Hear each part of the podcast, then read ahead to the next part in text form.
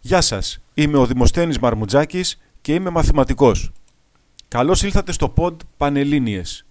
Το θέμα αυτού του επεισοδίου είναι η ελάχιστη βάση εισαγωγής ή αλλιώς ΕΒΕ, όπως την έχουμε συνηθίσει με τα αρχικά της. Το νέο μέτρο που εφαρμόστηκε πρώτη φορά για τις Πανελλήνιες του 2021 και ρυθμίζει την εισαγωγή στα ΑΕΗ. Τι είναι όμως η ΕΒΕ, πόσο θα δυσκολέψει και φέτος την είσοδό μας σε κάποια σχολή της επιθυμίας μας. Πώς θα λύσουμε και αυτό το γρίφο, ας πάρουμε τα πράγματα από την αρχή. Από τη σχολική χρονιά 2020-2021 λοιπόν, η επιλογή των μαθητών για τα ΑΕΗ γίνεται με το νέο σύστημα αυτό της ελάχιστης βάσης εισαγωγής. Σύμφωνα με την αιτιολογική έκθεση του Υπουργείου, ο σκοπός του νομοσχεδίου είναι η διασφάλιση της επιτυχούς φίτησης και έγκαιρης ολοκλήρωσης των σπουδών στα ΑΕΗ. Βάζοντας αυτό το φίλτρο λοιπόν, την ΕΒΕ, θα εισέρχονται στα πανεπιστήμια μόνο οι ικανοί μαθητές. Ακούστε, μόνο οι ικανοί, οι οποίοι θα τελειώσουν επιτυχώς και γρήγορα τις σπουδές τους.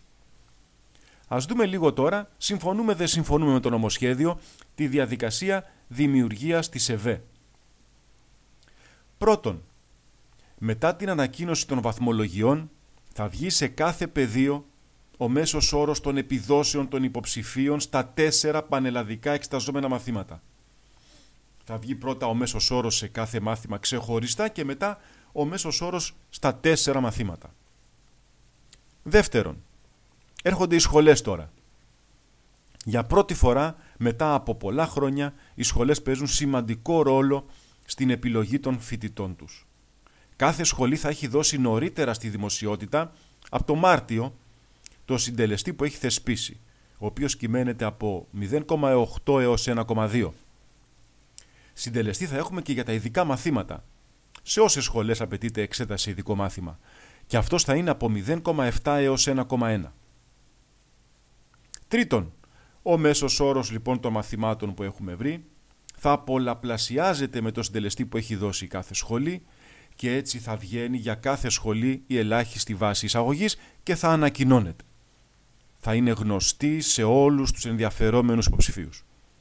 Όποιος μαθητής βλέπει ότι έχει συγκεντρώσει λιγότερα μόρια από την ελάχιστη βάση εισαγωγής, ξέρει ότι αυτή η σχολή δεν μπορεί να τη δηλώσει στο μηχανογραφικό του. Δεν θα φαίνεται καν στο μηχανογραφικό του. Ας δούμε λίγο με τα περσινά δεδομένα των πανελλαδικών του 2021 ποιες ήταν οι ελάχιστες βάσεις εισαγωγής. Στο πρώτο πεδίο, που ο μέσος όρος των τεσσάρων πανελλαδικών εξεταζόμενων μαθημάτων ήταν 11,11, με συντελεστή 0,8 είχαμε ελάχιστη βάση εισαγωγής στο 8,88 και με συντελεστή το 1,2 πάμε στο 13,33. Στο δεύτερο πεδίο, με μέσο όρο των τεσσάρων πανελλαδικών εξεταζόμενων μαθημάτων το 11,75, με συντελεστή 0,8 έχουμε ελάχιστη βάση εισαγωγής στο 9,4. Ενώ με συντελεστή 1,2 πάμε στο 14,1. Τρίτο πεδίο.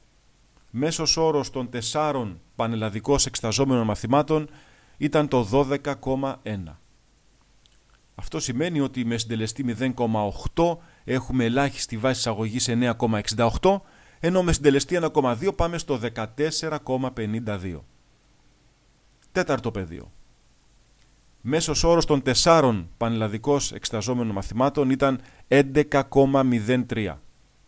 Αυτό σημαίνει ότι με συντελεστή 0,8 έχουμε ελάχιστη βάση εισαγωγής 8,82. Αυτή ήταν και η χαμηλότερη βάση εισαγωγής από τα τέσσερα πεδία.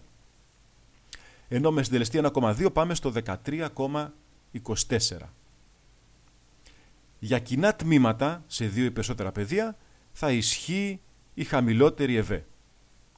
Για το παιδαγωγικό Αθήνας για παράδειγμα θα ισχύσει με τα περσινά δεδομένα πάντα η ΕΒΕ του τέταρτου πεδίου για όλους τους υποψηφίους, από όλα τα πεδία. Να ξέρουμε ότι το 34% των τμήματων είναι κοινά σε δύο ή περισσότερα πεδία. Να δούμε και λίγο με αριθμούς τα αποτελέσματα πέρυσι, το 2021. Στις πανελλήνες λοιπόν του 2021 Οι υποψήφοι του Γενικού Λυκείου ήταν 75.435 και εισήχθησαν τελικά 50.421. Ποσοστό επιτυχίας 66,84%. Δηλαδή 25.000 υποψήφοι έμειναν εκτός ΑΕΗ.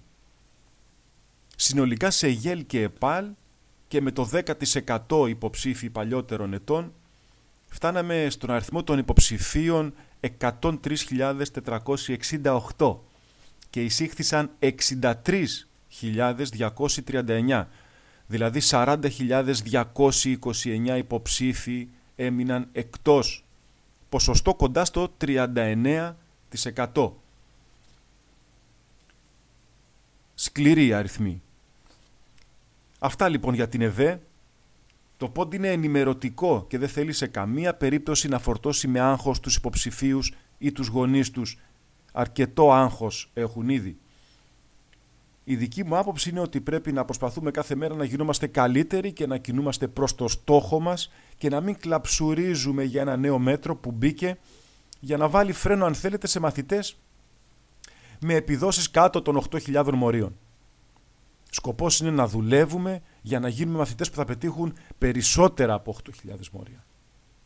Τώρα, αν το μέτρο της ΕΒΕ είναι σωστό ή λάθος, δίκαιο, άδικο, αυτό είναι κάτι που δεν είναι σκοπός αυτού του πόντι να κρίνει και να εξετάσει. Ευχαριστώ πολύ για την ακρόαση. Για ερωτήσεις και απορίες μπορεί να με βρείτε στο Φούμπου και στο Instagram ως Δημοσθένης Μαρμουτζάκης με λατινικούς χαρακτήρες. Ευχαριστώ πολύ και πάλι.